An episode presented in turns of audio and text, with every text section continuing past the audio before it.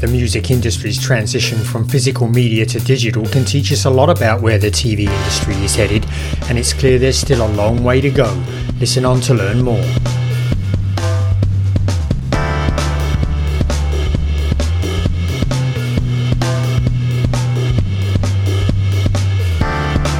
This is nScreenNoise. My name is Colin Dixon, founder and chief analyst at nScreenMedia, and today is January 4th, 2024. Happy New Year to you, and thanks for joining me once again for nScreenNoise. Uh, and today, I'm not going to waste your time with my prognostications of what I think is going to happen in 2024 to our industry. Instead, what I'm going to try and do is give us a grasp of where we are, where the TV industry is, particularly here in the US, in its transition to digital delivery. And I think that can tell us a lot about what's going to happen this year and in the years to come. But first, nScreenMedia is partly supported by its sponsors, and we've had some great ones, including Gracenote, Verizon, TiVo, Metrological, and many others. And I hope in 2024 you'll consider becoming a sponsor and help us keep the lights on here at, at nScreenMedia. Now, if you would like to do that, why don't you send email to sales at nscreenmedia.com and you and your company will receive many benefits, including acknowledgement in the podcast and on the website and uh, many other ways as well. So please consider talking with your marketing or PR departments about becoming a sponsor of nScreenMedia in 2024. Now, on with the podcast. So, the way we're going to look at this and try and get a grip on where we are in the transition of the TV industry to digital is by looking back 20 years and looking at what has happened to the music industry over the last 20 years. So, back in 2000, US recorded music sales generated $14.3 billion. Now, virtual, virtually all of the sales were, of course, from physical media, from primarily from CDs, but some some record sales. There were virtually no digital sales at all in 2000. Now, fast forward to 2021, and music sales were 15 billion. So that's up slightly from the 14.3 billion in 2000. However, 85% of that money now came through digital music, through digital channels. So, this data at least suggests that the industry saw modest growth over the period, over that 20 years. But the truth is, it didn't, because if you correct for inflation, sales fell and fell dramatically. In terms of $2,000 to year $2,000, 2021 sales were 9.5 billion. That's down 5 billion from the year 2000. So, this was a disaster for the music industry, right? Well, not really. If we add in concert sales, the picture shifts dramatically. In 2000, concert sales were 1.7 billion, bringing the total for record and concert sales to 16 billion. And the picture changes quite a lot in 2021. Now, I'm going to use data from 2019 uh, for concert sales because, of course, 2021 was impacted by COVID and concert sales were very, very small. But in the US in 2019, concert sales were 9.4 billion. So if we add that to the the sales of music, we end up with 24.4 billion. In $2000, the industry generated virtually the same amount of revenue from recorded and concert sales as it did in 2000, and that's 16 billion. So, over that ensuing 20 years, the amount of money there stayed about the same, even in terms of constant $2,000. Now, the fact that the industry generated the same amount of revenue in 2021 is pretty amazing. I mean, consider what happened to it over those 20 years. The delivery chain was completely disrupted. Record stores vanished in that 20 years, a whole distribution path for media, for, for music, just ceased to exist over that period. Uh, and the way participants in the ecosystem made money also changed. Taylor Swift's Era Tour, for example, is slated to gross about $1 billion in ticket sales. It's the first concert tour to ever do that. And what that really emphasizes here is that yes, the flow of money has changed and the way stars are, uh, and, and creators in that ecosystem make money has changed. It's switched from record sales now to tours. That's how they make the big money. So, despite all of that disruption, all of that change, the net amount of revenue in the system stayed the same. And I really think that that's a big surprise. Uh, it was it was not clear at all that that would be the case during that transition. Okay, so that's what happened to the music industry over that 2020 years. So where are we today with the TV industry? Well, in 2022, the US TV industry, by my calculations, was worth about $223 billion. Of that, 70% flowed through traditional TV channels. Yes, that's right.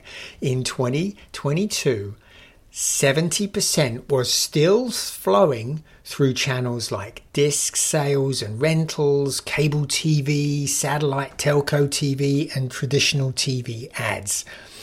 And only 30% was coming through digital channels like uh, digital rentals and purchases, SVOD, VMVPDs, and CTV ads. Uh, I think that's a pretty surprising number. I thought when I calculated this that it would be much higher, but really still 70% is was flowing through traditional channels. And I should note I'll be working on new numbers for 2023 in the first quarter of this year as we get all the details of what happened in the fourth quarter from company reporting. So watch out for that. I I took a quick look at some data that brought us brought in that was brought in in Q3, and I reckon that we'll see a further five to eight percent shift towards digital. But uh, as I say, keep an eye out for when I publish that new state of the US TV industry, uh, probably towards the end of this quarter. And whatever happens, that still means that the majority of revenue has still yet to shift to new digital channels. So I think that's one thing that we we should take we should take into account right away.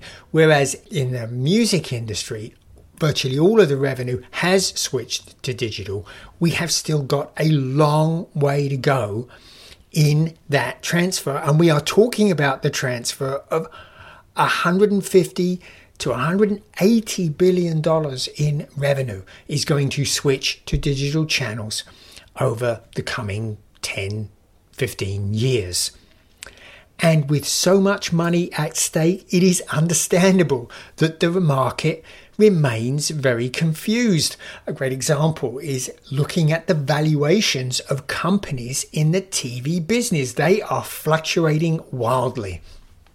For example, traditional TV first companies like Paramount, Disney, Dish Network had a pretty tough time on Wall Street in 2023. Paramount Global stock was down 16%. TV station group owners like Sinclair and Nexstar, well, Sinclair was down, Sinclair stock was down 12%, Nexstar was down 8%. Dish stock took a pounding. It was down 59% from the beginning of the year. Meanwhile, digital first companies like Netflix and Roku, they did pretty well. Netflix stock was up 60%, Roku stock was up 119% on the year. Pretty amazing performance there.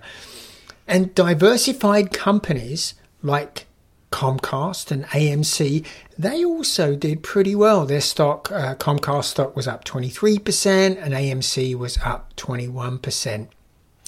So this is a very confusing picture. And the reason it's confusing is because nobody is really sure which companies own the customer. 20 years ago, it was pretty clear, right? your traditional pay TV operator ruled the roost. If you wanted to watch TV, most people in the US went and turned on their television and watched through their set top box. That was how you watched TV, and the cable operator pretty much owned that, that relationship. Today, it is anything but clear. There are multiple people vying, mul- uh, multiple groups rather, vying for the opportunity to own the customer. There's the TV OS provider, people like Roku with their Roku OS and Google with Google TV. There's the TV provider like Samsung, Vizio. Uh, there's the service providers, people like Netflix, Amazon Prime Video, uh, the Roku channel. There's a bunch of those. And of course, still the traditional pay TV operator is in the mix because they've started hosting streaming services on their set top boxes and are trying to make that an integrated experience for their customers. And there could be other people involved as well. With so much money yet to transition, new companies and products continue to enter the market. Last year, we saw Xumo and TiVo enter the TVOS market. Viaplay entered and left the US SVOD market. Amazon launched Fire TV channels, a, f- a fast service for its Fire TV customers. So, lots of people are still jumping into this business to get a piece of it. We are going to see lots of change as more companies enter companies buy other companies. One thing is for sure in 2024 the US TV industry will continue to change, and the winners and losers have yet to be determined. So I think change is going to be the one constant once again in 2024. I think as well, if the music industry teaches us anything, it is that content is still valuable and popular creators will perhaps control far more of the revenue than they did before. I'm not sure that they will make more money than they did before because, you know, mounting a tour like the Eras tour that Taylor Swift is doing is very, very expensive. So it may be earning 1 billion in ticket sales, but its expenses on that 1 billion are pretty high as well.